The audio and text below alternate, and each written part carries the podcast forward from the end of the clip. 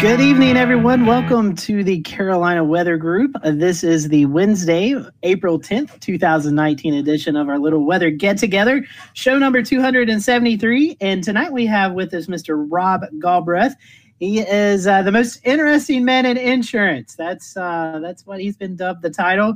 Uh, Rob is an author and obviously works in the insurance uh, spectrum of the uh, of the world. So uh, tonight we're going to be talking about Are You Covered? We're going to be discussing several different uh, weather events and natural disasters that all affect uh, everyone in the country, but especially here in the Southeast. So, uh, Rob will be uh, joining us tonight. He's going to give us his input and what you should do to get prepared, especially as we enter the severe weather season and the hurricane season. So, uh, we're happy to have Rob with us tonight. Uh, before we do that, this is a live broadcast, and this is a topic you'll probably want to the to send your questions and comments. I know a lot of folks uh, have different insurance policies and coverages, and uh, maybe we can get some answers for you tonight. So if you want to do that, uh, you are watching this probably right now on Facebook Live or Periscope. Uh, there's a little comment section there. You can type in your comment, and we will watch for those throughout the show. And if uh, you have any questions, and when the time permits, we will ask them. And if you are listening on our podcast version, at the end of the show, we'll let Rob give off some of his social media information. And if you want to tweet him a question, I'm sure he'd be able to uh, answer it and take it for you. So uh, you can get the information from Rob via his Twitter account. So we welcome you again to the show 273. Uh, we're running a little bit late, so we are going to uh, kind of uh, punt our news segment to uh, to the end part of the uh, show. So uh, stick around for the news segment. Uh, it's been a very uh, uh, active storm uh, uh, week for the Carolinas, and we're going to discuss that along with a few other things uh, towards the end of the program. So before we do that, let's bring in our, our guest, Mr. Rob. Rob, welcome to the Carolina Weather Group. how are you doing tonight? I'm doing great, guys. thanks for thanks for having me on. Appreciate it. Yeah, we're excited to have you, Rob. So, one of our, our standard questions for our first time guests is uh, how did you get caught up in this uh, crazy weather world? I know you're in the insurance sector, but you do a lot in the weather community as well. So, how did you get interest in insurance and weather? Yes, that's a great question, Scotty. So, um, you know, it's it's interesting. I've, i spent uh, 20 years uh, working in the insurance sector, almost by accident. Um, I uh, I'm actually in Lansing, Michigan. Um, I just started a new job this week at a company called AF Group.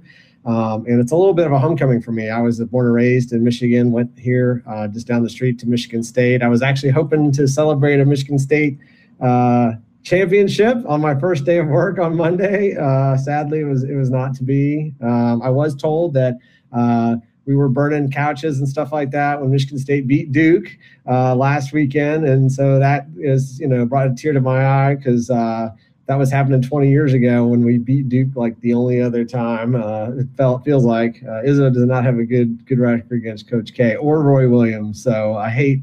Duke and I hate UNC because those are the two teams we can. We'll beat Kentucky, we'll beat others, but yeah, I can't get past Duke or or or uh, Carolina. So, um, but uh, yeah, so um, I uh, had the opportunity to move to San Antonio, actually, um, uh, kind of chasing a girl. and uh, um, a friend of mine, when I moved down there, said, Hey, whatever you can do, get on with USAA. They're a large insurance company that serves military members and their families based in San Antonio. And so I did that and uh, kind of fell into insurance. I was an econ major, so I like banking, I like investments, and I had some previous work experience doing that. And um, I was in the insurance space for about five years. I was trying to move over to uh, different parts of the company until I realized I really like this insurance thing. This is actually much way cooler than I, I would have ever thought. Um, and so I bounced around to a lot of different jobs, but in the last uh, five or six years, my job was to um, underwrite our homeowners uh, and renters and rental property products. Uh, and it was uh, uh, against catastrophes, right? So I tell people, hey, you know, a home in the middle of um, Iowa cornfield that maybe doesn't have a lot of risk, like everybody wants to, to, to write that homeowner's policy all day long. Um, but if it comes to a hurricane prone area or a hail prone area or a wildfire prone area or you know even earthquake or, or lava flow in Hawaii, like those are risks that a lot of companies don't necessarily want to want to write because obviously you can lose a lot of money as an insurance company. Um, and USAA is is owned by their members. They're not uh, traded uh, publicly as a stock company. And um, you know, as an underwriter, it's like I wanted to say yes to everybody, you know, and kind of make sure that they had had uh, protection against uh, disasters. So um, I just tried to really learn about all the different exposures, and so that kind of led me to engage with the folks like the Insurance Institute for Business and Home Safety that has their research lab in Chester County, South Carolina. And they'll tell you, like, when you guys see damage after these major weather events, you know, everyone talks about kind of luck, and we see those images from Hurricane Florence and, and Hurricane Michael and others where one home is just devastated and another home just barely has a shingle missing, right? And we all talk about luck and randomness and it, it really isn't i mean yes there's some uh, element of that of course because we're talking about weather but um, there's also engineering principles and there's reasons behind um, why one home is is totally destroyed and another home is left standing and it has a lot to do with building codes and certain building techniques and whatnot. So um, I just love geeking out on the space. I talked to as many meteorologists as I could, as many you know uh, structural engineers as I could, and um, so yeah, I kind of uh, got into it that way and just um, kept the network going, kept meeting a bunch of cool people and uh, following folks on Twitter, just so I could kind of I had to cover the whole country, so like Twitter is just my connection with what's going on. Uh, all over, you know, all 50 states, and uh, yeah, it just became became a passion. I know I follow, I follow you on Twitter, and you're a great follow. And I actually was able to um, hear you speak at the National Tornado Summit. So uh, you do obviously have a really interesting job. So tell us about uh, about this. I mean, you are out, like you said. Uh, we'll talk about the um, the hail study in just a little bit, but you get to go out to these facilities and and see how homes are being beco- becoming uh, more resistant to uh, weather and things like that. So tell us a little, little bit about that and some of the uh, coolest things you've been able to do.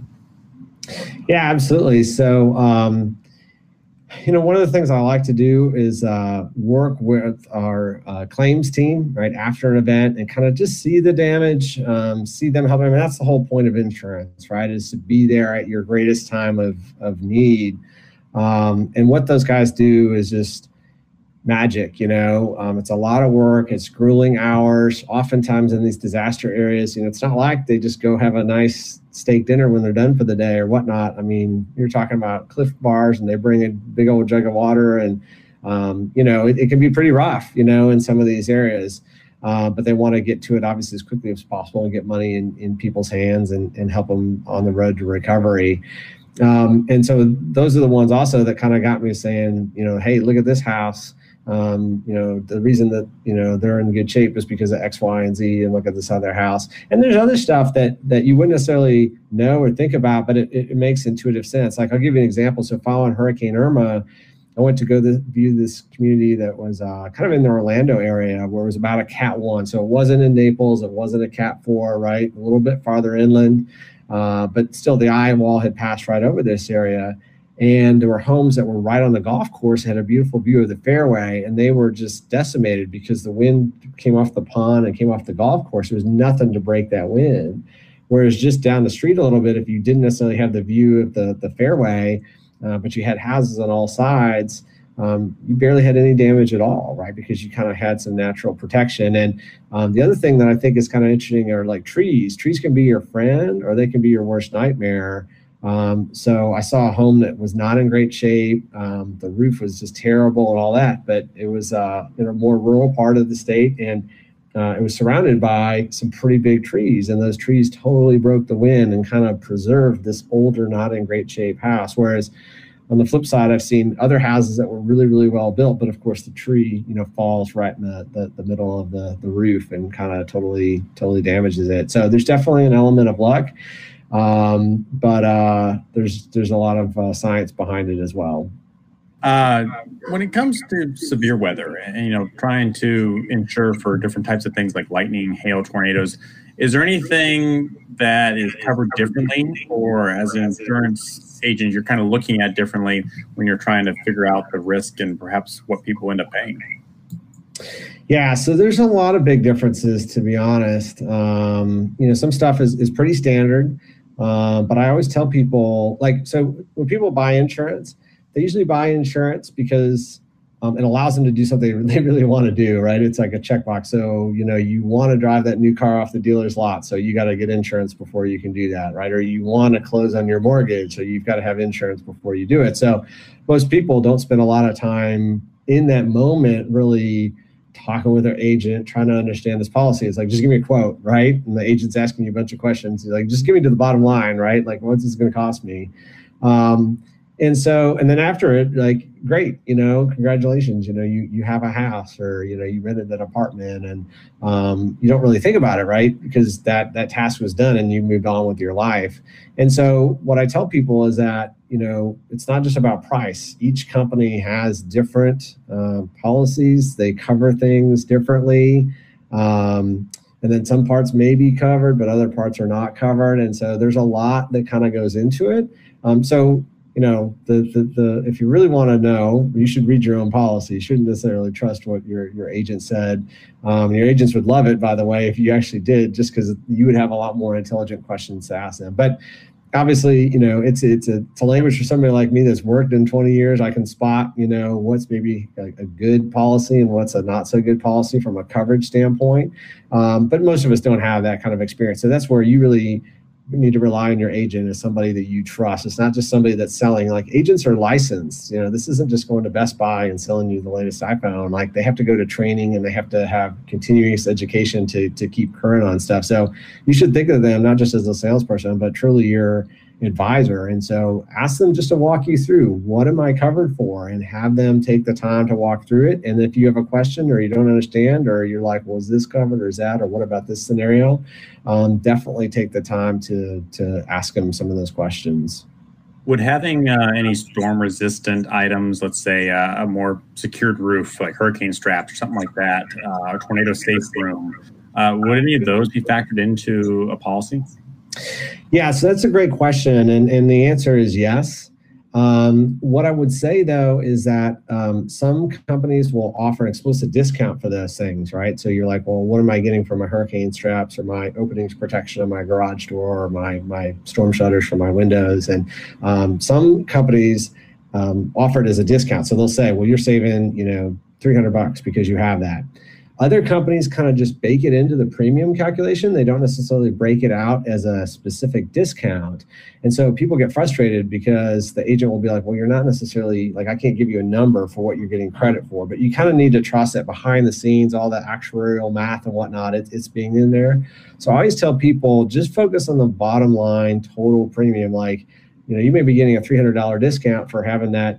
Uh, uh, storm shutters on your windows, but if you're paying fifteen hundred dollars and somebody else is paying twelve hundred, well, twelve hundred is lower than fifteen, and so you may not see it. Maybe it's you're getting six hundred dollars credit over here. It just doesn't broken out, um, you know, separate as a as a line item. So yes, those are all the factors that kind of go into calculating what your premium is, and obviously the better construction you have, the better different companies are going to offer different amounts of credit for those things too. So that's definitely something to, to shop around. I think other people are, are um, sometimes people are again are you know set it and forget it, or maybe they're just intimidated and they don't always shop their insurance. And that's something I encourage people to do. Even if ultimately you end up in the same place, it's always good just to kind of make sure that your price is competitive and you know most important from my perspective that you have really good coverage. Let's talk about the uh, IBHS hail study here for a second. What was that study? Why was it done? And uh, what was some of the biggest things that were learned out of it?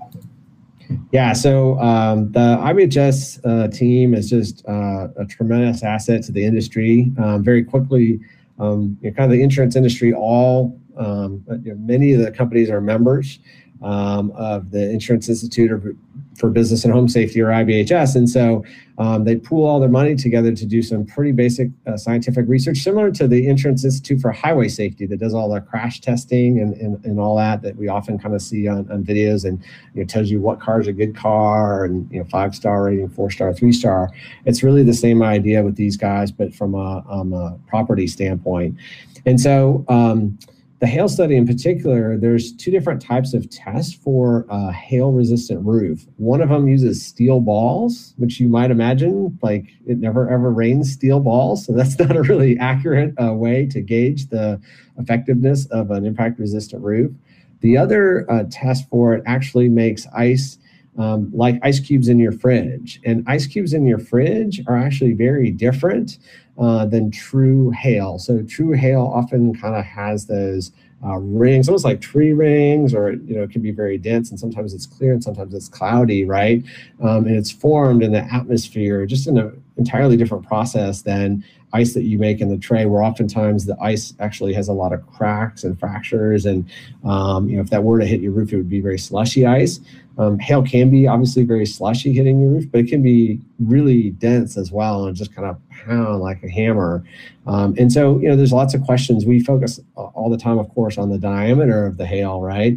Um, but some of the, the research they want to know is maybe if you had um, some pretty good sized diameter hail, but just periodic or, you know, a little bit here and there, how does that compare with just a deluge of pea-sized hail? Like we think the pea-sized hail is is no big deal, but we don't really know. Maybe if there's a ton of it, it's just as damaging as the big stuff that's more you know sporadic that's out there. So really, the only way for them to be able to uh, make like realistic hail in the lab facility in Chester County was to go out and chase hailstorms in the field and collect observations. And one of the tough things, there's not been a lot of academic research done on hail.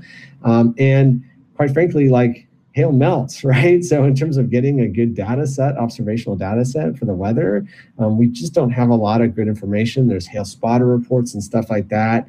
Um, I think it's improved tremendously in the social media world where people can now take photos. They can actually, you know, hold up their ruler with it, right? But we just in the past didn't have a good uh, data set for hail. So um, they have gone out for several years now um, to actually collect all this uh, uh, realistic hail in the field. They have over 5,000 hailstones in their database, uh, so it's the world's largest database of hail observations, and they offer member companies the opportunity to kind of embed within them uh, as they they deploy. And so that was really the opportunity that I I got. And uh, I can tell you, as an insurance underwriter, the idea of driving into the dark clouds and um, I some of it was kind of safe storm chasing.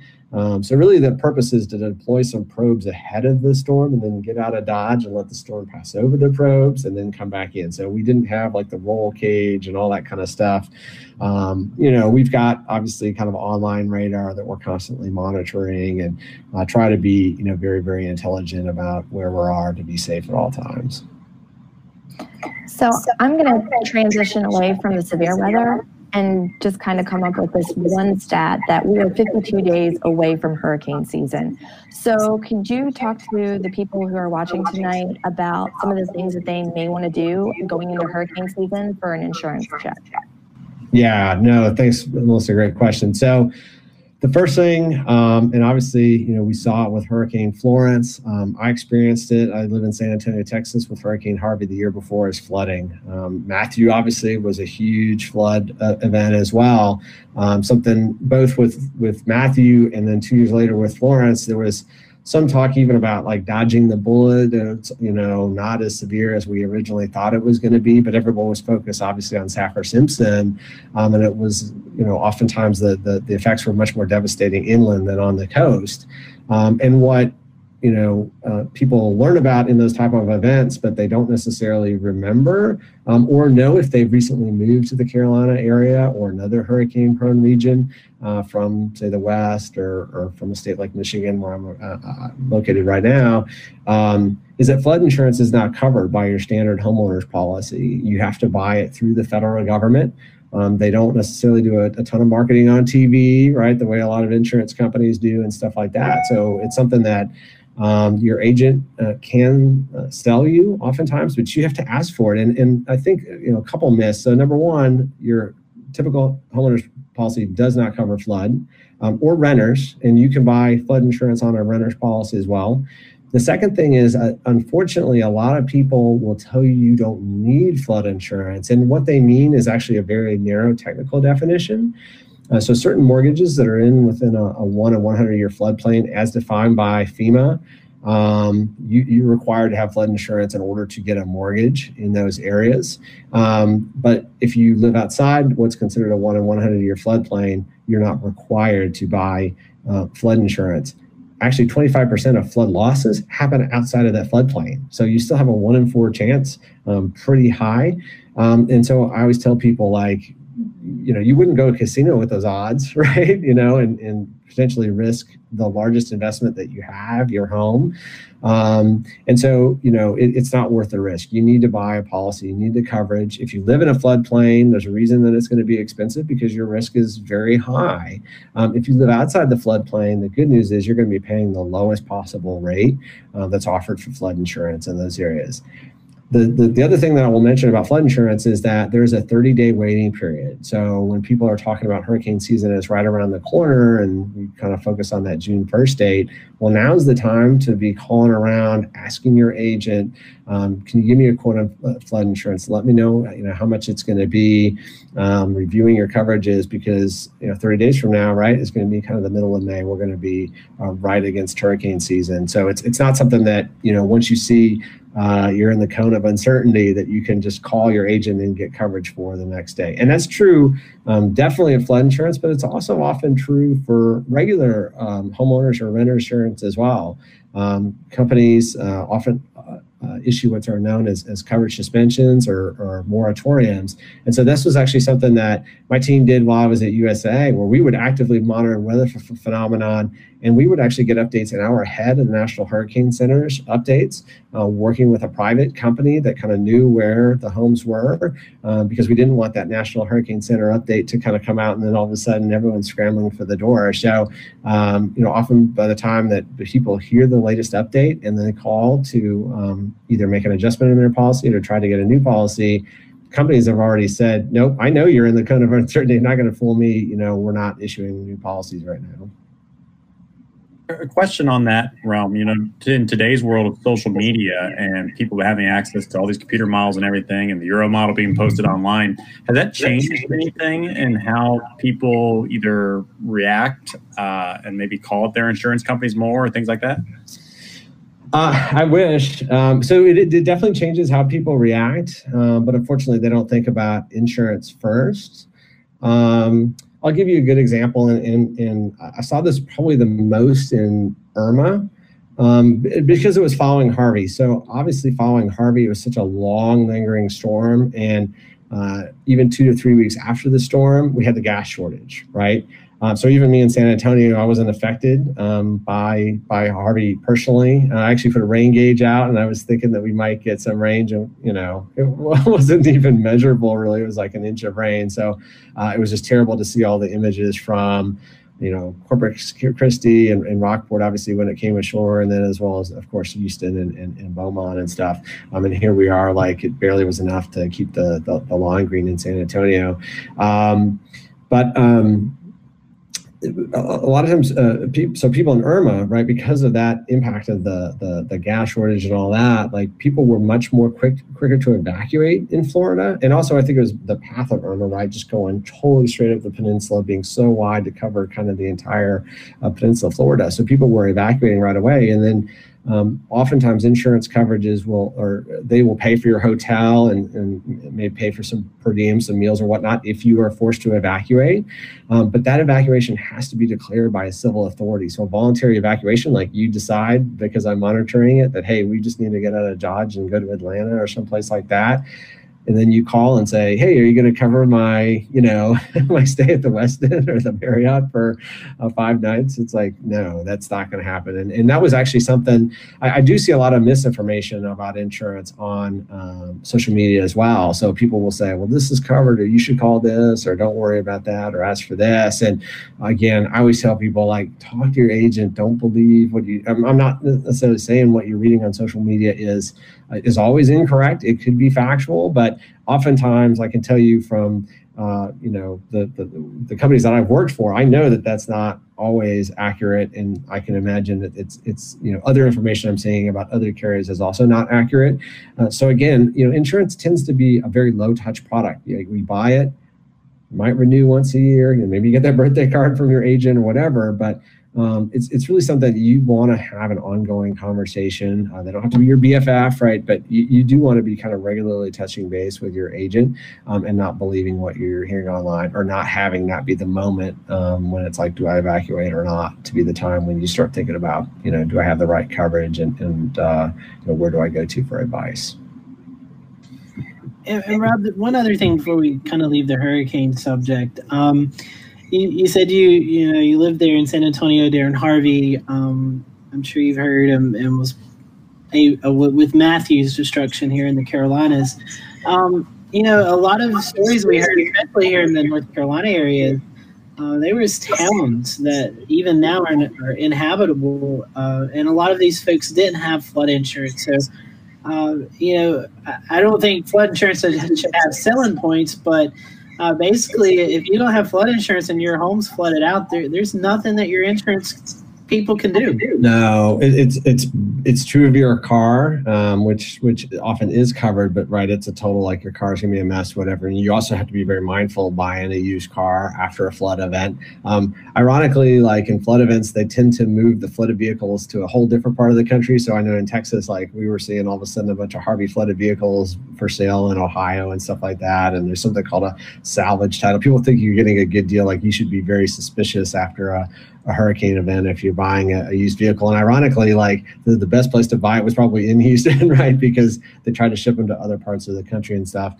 Uh, but you're right. And so the other thing too, I will say about flood insurance. So people always go by, well, it's only ever got up to here, right?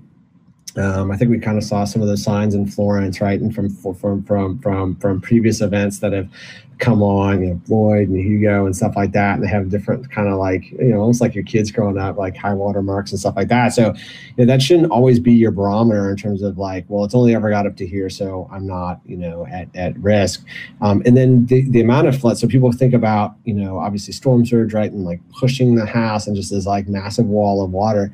Um, they say the, the federal government says it's kind of a rule of thumb like for every inch of water that's in your home that's about $10000 worth of damage. So if you think about it just a little bit of water above you know your carpet your hardwood floors all that just think about how much it would cost to replace all that. And then it gets really bad if they make it up to your electrical outlets right? Because that could just totally mess up we have to rip out all the drywall redo all the electricity and whatnot. So i think people have this idea of like you know you climb into the roof right? And like kind of you know tearing a, a, a a, hole in the roof like um, during a, a Katrina type of event, right? We saw some of that stuff, and and uh, it doesn't have to be like that. It can just be a little bit of water in your house, but drying all that out and all that is just a, a mess. And then yeah, your house is kind of always a flooded house. It'll always affect the real estate value of, of, of your home.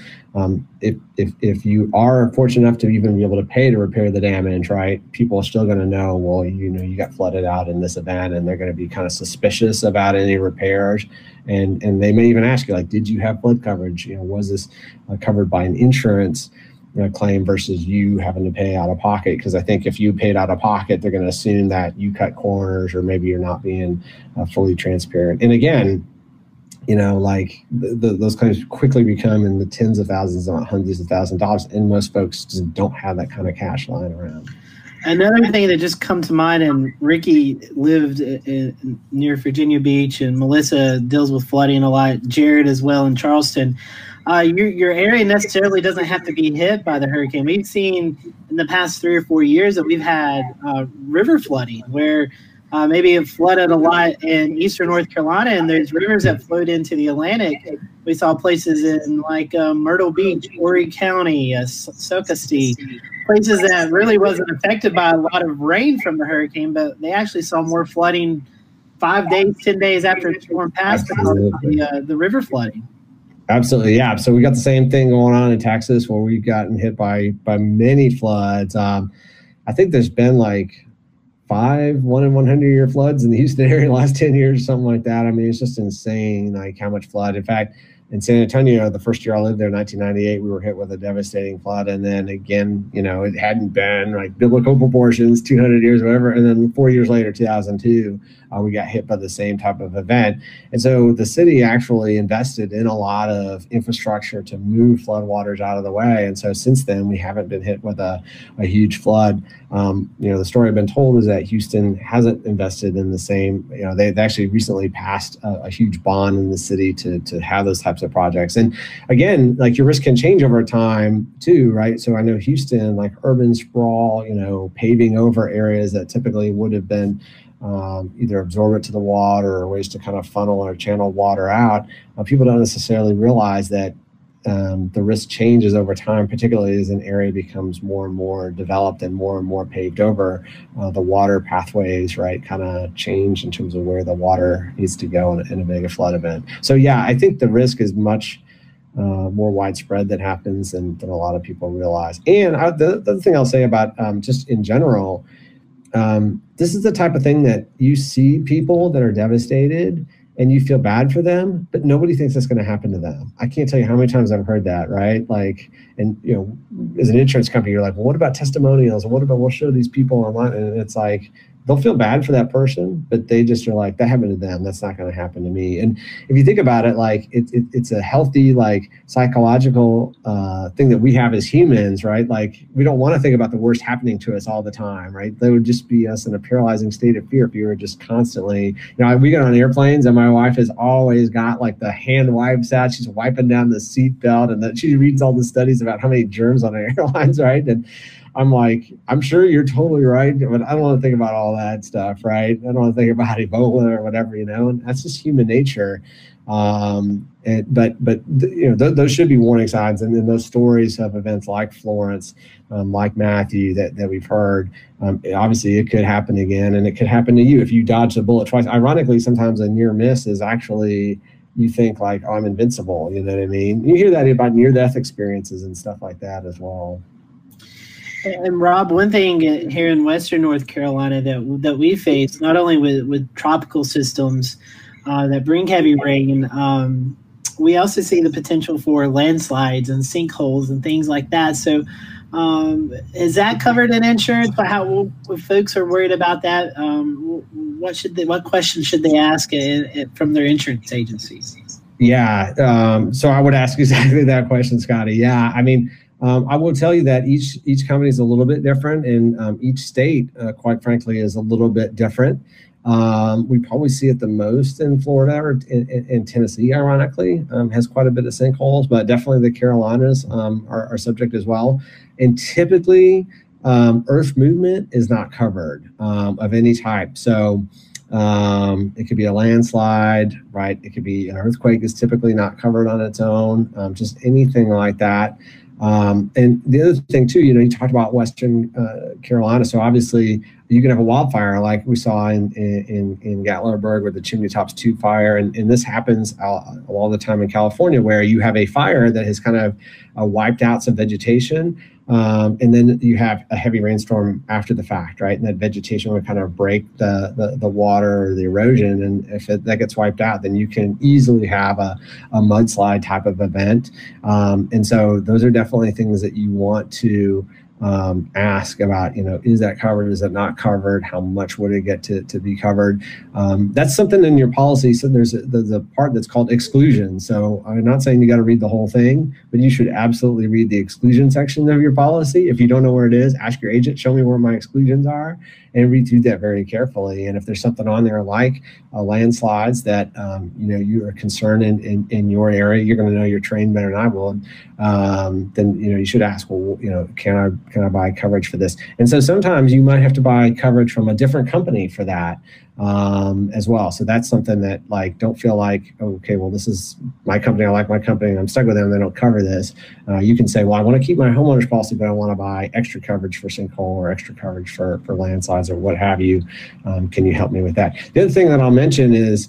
Um, in, in both North Carolina and South Carolina, there's something known as a, as a state wind pool. So people on the coast um, they may not actually, uh, they may have uh, what's known as a, an X-WIND or excluded wind policy from their homeowner carrier, and you have to buy it through the state organization uh, to get coverage for just the wind part.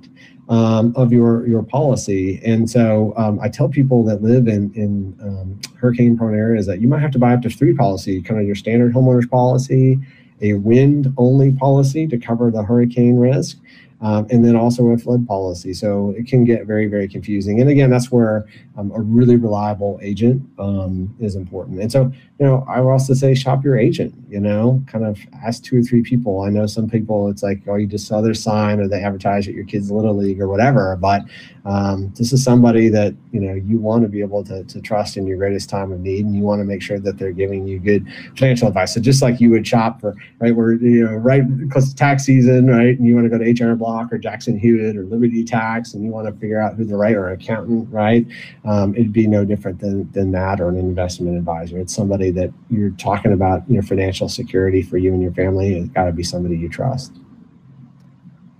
Rob, we were talking about the wildfires, and I want to use that as a perfect segue. Um, you were talking about West North Carolina, and in 2016 we had all those fires. I know that was a, it was a scary time for many people across West North Carolina. Uh, my family and almost everyone in Asheville included, we had a fire just 10, 15 miles away with ash falling out of the sky, and that's something you don't see every day, especially in North Carolina. But that can happen anywhere from South Florida to North Alaska. So, how do insurance policies cover forest fires, um, and, and, what do people need to be looking for? Yeah, so um, you know that's another one where actually I've talked to, to wildfire experts, and they say um, the return interval in an area, um, just kind of all on the, the Appalachians, right in western uh, North Carolina and elsewhere, um, they, they do get fire. So we hear about them in California all the time because the return period is like well, it used to be every 20 years. Now it feels like it's every five to 10 years, right? And so, and, and, and out east, they certainly don't get to the same acreage that they do in the west. They're not like the wall of fire usually that we kind of see on TV, on CNN, and stuff like that. But so the smaller acreage burns, um, and that happen less frequently, more in the 40 to 80 year time interval. But they absolutely do. This is part of a, a an ecosystem. Actually, those trees need fire. Um, I've talked to a forest ecologist, and he talks about um, just a, a, an epidemic of trees. And he said, you know, we look at these mountains and we just see a sea of trees. And he goes, we assume that that's the way it's always been. But if you actually look at historical uh, photographs, that tends to be more patchy, where you have a tree, but you've also got some meadows and some grasslands and stuff like that. And so um, you know, a, a, grass fire, right, that occasionally engulfs a, a, a, tree or two is just a very different event where it's going crown to crown to crown to crown, right? Um, so because these areas have been preserved and, and, and people live in these areas where before maybe we didn't care about it, now we care because people live in these areas. And so we're very quick to suppress the fires. And so it just kind of builds up the tinderbox for, for the next time. So um, I think just being aware that you live in a, in a devastating area, obviously asking your agent, you know, am I covered for wildfire? Do I have any special exclusions or, or maybe have different limits or a higher deductible or something like that? Um, and then definitely planning with your family. It's not just about insurance. I mean, that's a, a major portion, but um, you know, having a, a plan like, a, uh, you know, an evacuation, knowing where you're going to go, having a go bag ready where you just grab it. Um, I, when I talk to audiences, I had this uh, video that, you know, it's kind of funny, but it's also a little scary. Of uh, a fire that happened in Florida, actually, in the Panhandle of Florida, and uh, this guy gets on there. He's like, "I just grabbed two bottles of booze and we got out of there." And I was like, "Okay, at least you took something with you." But like in the the the, the panic of the moment, you know, you're not necessarily going to be thinking rationally about you know, I need this, I need this. So there's lots of great uh, resources online. Um, I would tell people, you know, ready.gov is one. Um, there's also an organization called Flash, uh, Federal Alliance for Safe Homes.org. They've got a ton on, on building codes and they also have that. And, um, you know, cell phone charges is probably the one that we always talk to people about, right? Of like, you, you forget how much of our lives are on our cell phone. And so you're absolutely going to need that. And so we saw that certainly in, in, in Gatlinburg and others of um, people just not knowing how to get out or the path was broken or whatnot. So um, just knowing, you know, what, what to do in those types of events and, and being aware that, you know, that's something. And then, you know, there are some things that you can do. So there's something called uh, being firewise. Um, so you create some defensible space around your property, you take all the leaves out of your gutter, like doing some raking and stuff. And I know it's kind of weird, like just to say, well, doing a little bit of yard work and, and uh, can, can greatly reduce your wildfire risk, but it can, you know. And then if you bond together as a community, um, you get just kind of like a, a, 10x return on that because um, sometimes your greatest risk is going to be the neighbor that lives right right next to you. And so the Firewise USA program is something that you can Google online. It's run through the National Fire Protection Association or NFPA, and uh, they do a great job in terms of you know how do you get the community involved to, to work together. And so you can have like you know, I know it sounds funny, we're talking about wildfire barbecues and stuff like that, kind of a get together, right? And the longer that you're firewise, like each year, there's kind of a cumulative impact of reducing your risk. Um, we definitely saw some success stories, um, but it's it's not a it's it's not foolproof. So there's also firewise communities out in um, Eastern Tennessee, Western North Carolina that that that have burned down. Um, so just because you you're you you know you've participated in the past you have to obviously keep up with it because the vegetation grows back the leaves fall again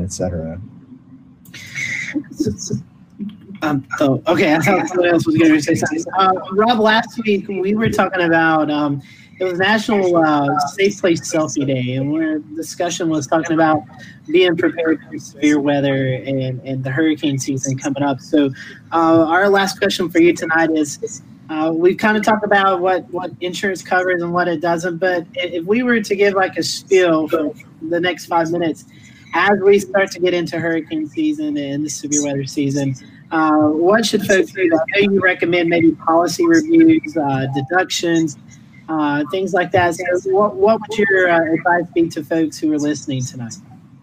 Yeah, so um, I would definitely say get the policy review, understand what perils is, is kind of the term in insurance. So, you know, is it wind, is it fire, right? What perils are you covered against? What is your deductible? Uh, meaning, you know, that's the amount that, that would be your portion of that. So it could be $500, it could be $1,000, but it could be 5,000 or $10,000 sometimes. And so you want that to be obviously an affordable number. And sometimes it could be different for wind versus uh, you know, fire or lightning or something else. So having your agent kind of walk through that. Um, and then uh, coverage. So it, a lot of people think uh, that the amount that you should be covered for is what your home, what you bought your home for, or what you would sell your home for. And it's really the replacement cost of your home. So if your home uh, was to be totally rebuilt from the ground up today, um, not taking into account any economies of scale that might have come from uh, you know, builder that was building out a subdivision, say, um, also taking into account what's known as debris removal. So if your house is totally wiped out, right, uh, your policy will actually cover um, holding all the, the, the, the, sticks or whatever's left away and, and allowing you to rebuild. So um, insurance companies always have uh, estimates uh, or kind of calculators uh, for, you know, what is an appropriate uh, rebuild cost. Um, and a lot of people don't understand that number or they may not like that number and they kind of um, pick a lower number because they're trying to save a few bucks on their premium. And trust me, it, it's, it's totally not worth it. I see that time and again where somebody kind of lowballs and it's like, okay, you got a beautiful four bedroom house. Now you can only afford to rebuild a, a two bedroom house, right? So, you know, where, where, where's your son or daughter going to stay? you know, um, and uh, then, you know, the other part is um, just be weather aware. I know we talk about it all the time. Um, but try, trust me, from an insurance perspective, where you see literally thousands of people each and every year that are in that claim situation, um, it, it is obviously very distressing, very devastating. Um, and, and I tell people, you know, even if you have a great insurance company and you know you know they're going to be there and they're going to be able to, to to to make good on their promise and pay out. Um, I ask people like, have you ever been on a vacation for two weeks? You know, my experience with my family for for two weeks it's like by the end of the second week, we're kind of getting at each other's throats when we're staying in a hotel room like I'm tonight or whatever, right? We're all ready to get back home. So imagine a devastating loss from a hurricane or a wildfire, and now you're out of your home for six months, nine months, 12 months.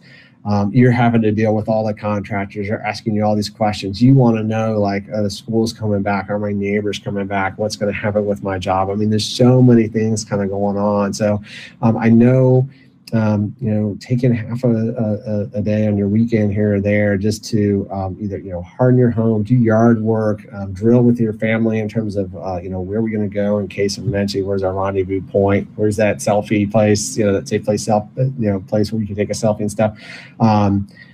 We're busy. Uh, we have busy lives and increasingly busy, but it is so worth just that small investment of your time because um, trust me, it happens each and every year to people. And in that moment, if it did happen to you, you're going to want to make sure that you had the proper coverage, that you know your evacuation route, that you had the go bag, and that you uh, make the best of a, a bad situation. It's all good information, Rob. So I'll, for our followers who may be listening on the podcast or maybe watching this later on, uh, if they have any direct questions, maybe you could help them with. Um, how can they get in, reach, uh, in touch with you? What's the best way? Yeah, so as you guys mentioned, I'm pretty active on social media. Uh, so Twitter is a great medium. Uh, my Twitter handle is pretty easy. It's Rob Galb, so R O B, and then the first four of my last name, G A L B. I'm happy to just tweet at me or send me a, a DM. Um, you can also find me on Facebook. Um, if you type in Rob Galbraith or Rob Galbraith Insurance or something like that, um, you can definitely Google me as Rob Galbraith Insurance as well. Um, and then actually on Instagram, I'm uh, literally it's it's it actually fits, but it's the most interesting man in insurance, all one word on Instagram. So happy to have you send me a message that way as well. Rob's a, a great follow on, on social media, and you're also an author. You want to plug your book right now? Sure. Yeah. So uh, so I wrote a book. So my other passion is. Uh, uh, technology and innovation in the insurance space. So that's what the book is about. It's called The End of Insurance as We Know It. And it talks about, um, you know, artificial intelligence and all these things that I think um, are actually going to benefit insurance to the good and actually help uh, consumers kind of understand it and, and hopefully bring costs down and um, you know, just make it a, a, better product and a better experience. Um, I also tentatively have another book that I'm going to start working on soon.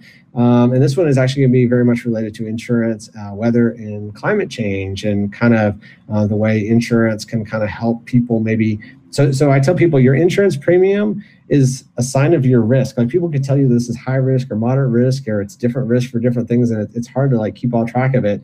But we all know if it costs six thousand dollars to insure this house and it's only two thousand for this house over here, well, you can bet that that $6,000 house is, is three times as risky, right, as the $2,000 house, because we all kind of understand dollars as a unit of measure.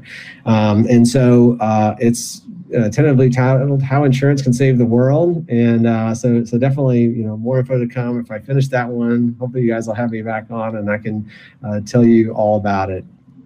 I think we've already uh, we've already got a show topic that we can discuss. So we'd love to have you back on. Stick around if you want to, Rob. We're going to do a little weather discussion. Uh, if you want to talk about the weather in your area, we definitely love that. But for now, I'm going to toss it to uh, Jared Smith tonight, who's got our news headlines. Jared. Thank you, Scotty. Nice to be with everybody tonight. Uh, pretty busy day in weather and science and lots of other things. So, piggybacking off talking about insurance, we've uh, NOAA came up with a press release today. Um, talking about billion dollar disasters. So we've got two of those so far this year, two of them cataloged as billion dollar disasters. Uh, the most recent one being the significant flooding in the Midwest uh, in March 2019. This was this damaged uh, Offutt Air, Air Force Base in Nebraska. Um, it's the third military base uh, to sustain significant weather damage uh, in the last 18 months. So um, we we all remember Tyndall in particular during during uh, Michael's. So um, so we're seeing some real major major issues not only from a you know from a personal property perspective but also from a national defense perspective um, with uh, weather disasters. Uh, the other billion dollar disaster is the severe weather outbreak in the southeast uh, ohio valley and northeast. This happened back in february and um, numerous tornadoes, lots of tornadoes and straight line wind damage, flooding um, along the Ohio, Tennessee River valleys there. Um, that was uh, assessed at $1.2 billion in losses. They still haven't put a number on the uh, flooding yet. That's still an ongoing thing, but um, but that is certainly going to be up there for sure. So so again, billion dollar disasters. Uh, you know, we, we're seeing seeing them increasing frequency. So uh, something to keep an eye on. We'll update you guys as soon as we know more about the numbers behind that. Uh, Melissa caught some nice thunderstorms today as uh, we were. Uh, I'm going to share my screen here. We were uh, uh, here in Charleston thinking is like going to be a quiet day. We were thinking all the weather is going to be south of us. So of course, naturally, uh, something else d- it decides to do something else, and so we have these nice overachieving thunderstorms here, and you can see I'm going to take these pictures full. And so there's an there's an anvil. Now this is 80, 90, 100 miles away from Charleston. And I'll switch over to that. There's Melissa's location, and there are the thunderstorms. These are these are near the barrier islands of South Carolina. Seeing them right there on RadarScope. So pretty cool. Some high cloud tops. The radar estimated them around 45,000 feet. I took a look earlier when Melissa sent that to me. It was like, yep, I was right under those. I know all about those. Um, I miss those. Sorry, sorry, Charleston, about that. Uh, but it happens sometimes, and uh, we know nobody's perfect. Um, and then, and then, speaking of radar, uh, there was a, a, a, very unfortunate incident this morning uh, in Durham, North Carolina. One dead, 15 injured. A contractor hit a two inch pipe. He was digging and he hit a pipe, a gas pipe, and it caused an explosion. And here you can see uh, this is a RadarScope uh, GIF. Uh, Evan Fisher got this for us. I'm going to try and um, see if I can't take that fuller here. Let me zoom in on it a little bit more so y'all can see it. And yeah, so so there it is. You see it coming right out of Durham. There, there's a little proof of reflectivity there, and that is the uh, that is a smoke plume picked up on radar. Uh, this was nasty. This was a, this was a bad explosion. Reports of windows shattering there. Uh, we were hoping to get some uh, seismograph information from from down there, but there is no longer a seismometer in uh, operation uh, in that neck of the woods. But I'm sure it would have registered. It was a it was a, a very nasty explosion, and we were definitely thinking about everybody who was you know affected by this. Uh, very uh, scary situation for sure. and then on a lighter note, on you know, so here is National Science Foundation using that as their uh, pin tweet, we have the first image of a black hole, and this was put together um, through an array of telescopes, numerous exposures put together. And yes, this is a black hole. This is at the uh, this is this is at um, the, the uh, Event Horizon Telescope, um, and, and we got to give a shout out to Dr. Katie Bouman because this is I love this. All right, so I mean, you've got it you i mean this is so cool you know you're seeing you're making history here and this is what this is what it looks like when you're you know you're making astrophysics history. It's like oh my goodness i'm seeing my picture uh, you know stitched together for the first time. So congratulations to dr bouman and her team um, and uh, this is this uh, is uh, really fascinating. I mean this is a this is a whole new world for us uh, to see uh, this kind of interstellar stuff. And there was supposed to be a Falcon Heavy launch tonight, speaking of space, but that got scrubbed, waiting for a reschedule on that. So a lot going on, and that was just today, Scotty. And we're going to let you guys talk about, you know, I mean, there's there's a whole lot more, um, you know, in, in the way of strong to severe thunderstorms. We had some hail. We had some hail yesterday. We had all sorts of stuff yesterday, Scotty. Yeah, it's been a pretty active week. My my dogs joined us here for the for the roundtable. So this is Lolo, the weather dog. But uh, anyways, it has been a, a pretty uh, pretty crazy week. We've had severe weather roll through on Monday and Tuesday. In fact, on Monday, uh, parts of uh, North Carolina was under an enhanced risk of severe weather. I will say, for my part of the area here in Western North Carolina, uh, we didn't get much in the way. I'm going to let Lolo go. but uh, we didn't get much in the way of severe weather uh, but we did see some uh, hail reports and some damaging wind reports uh, from uh, the Raleigh area and towards uh, East North Carolina. And then uh, Tuesday we had another round of severe weather, and I think personally it was probably a little bit more worse than than it was on Monday. But again, nothing too major for us in Western North Carolina. I know. Chris is not with us tonight, but Chris was out chasing. Melissa, how was things there in the Midlands of South Carolina? We uh, definitely had some pretty strong winds come through with that one line. Um, I believe we had um, there was a RC wind station over on Lake Murray Dam that reported a 40, it was a 44 mile an hour wind gust, and then the Columbia Owens downtown airport actually had a wind gust of 49 miles an hour as those storms rolled through, and they came right around uh, rush hour too, which is the worst possible time to have severe weather roll through an area. Um, other than that, we did get some pretty pretty good rainfall. I think the biggest thing, and and I know that there's some, and I know there's some pictures out there of these just big, huge yellow clouds just moving ahead of the of the rainfall. So, but we fared pretty pretty well okay here in the Midlands. I did not have to use my safe place this time, um, unlike earlier in March when I definitely had to. Evan reminded me here in the group chat, Evan, I'll bring you in. Not all of Western North Carolina escaped without the severe weather. Uh, there was some pretty impressive video coming out of the Brevard area of some hail. And uh, Evan, it, looked, it held so much, it actually looked like it snowed there. Yeah, so Tuesday with that second round of storms, uh, Brevard really got pounded with some, not necessarily the high winds, but they had ping pong, ping pong ball size hail. Um, and it was just coming down. Like you said, it, it really was accumulating in the streets um, and, and even in the grassy surfaces. So it was it was a rarity for West North Carolina. We don't typically see weather like that. And Jared, on the coastline, you guys fared out fairly well too. I know y'all had some strong storms, but nothing too major down there. You know, we, uh, you know, we just uh, we, we we've got this little like just just capping inversion that just decides to set up Um, it basically is like the Jared doesn't get to see anything cool. Capping inversion is what it's called, um, it, it, and that's generally what happens. Uh, you know, the marine layer again uh, it has it has its ways uh, with our weather, and um, you know, Monday was uh, questionable. Uh, we got some, you know, we were pretty warm most of the day, but everything fizzled out real fast uh, as it got into uh, Charleston, and we really didn't get much rain out of that. We did get a pretty nice rainstorm yesterday. Um, out of uh, you know there were some strong storms we started the day in a slight risk got downgraded or upgraded to a marginal depending on how you look at it um, but uh, we uh, we we did have a we did have a, a, small risk of severe weather but again most of that stayed to the south the better forcing was there we had the marine layer advecting on shore and so we got a nice steady rain it was like really good sleeping weather occasional rumble of thunder, nothing too crazy. Uh, and then today we were supposed to have a pretty nice day. And then as you as we talked about earlier, we actually I got a, another half inch or so of rain at the house. So I've got quite the three day report to send to Melissa in CoCoRaHS. Um, so so it's been good. You know, we it, the the good thing is is that we're in moderate drought here uh, along the coast, and um, while this isn't busting that drought per se, it's kind of blunting it a little bit. It's it's still we're still running about six inches behind for the year uh, at the airport observation site. So we'll see what the drought monitor says tomorrow. It's going to be interesting to see. You know, there was a good swath of half an inch inch of rain in, in an hour's time today. So some people really got some uh, some, including me at my house. We got some nice rain.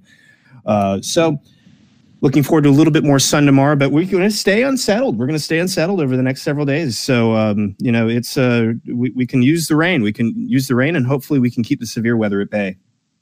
It's hard to believe that it still bumfuzzles me that you guys are in a drought with this crazy active as the weather's been. Uh, Ricky, you and I spent the weekend together up here, and we were biting our fingernails and everything else watching this line of storms move through uh, the Bristol area for the NASCAR race over the weekend.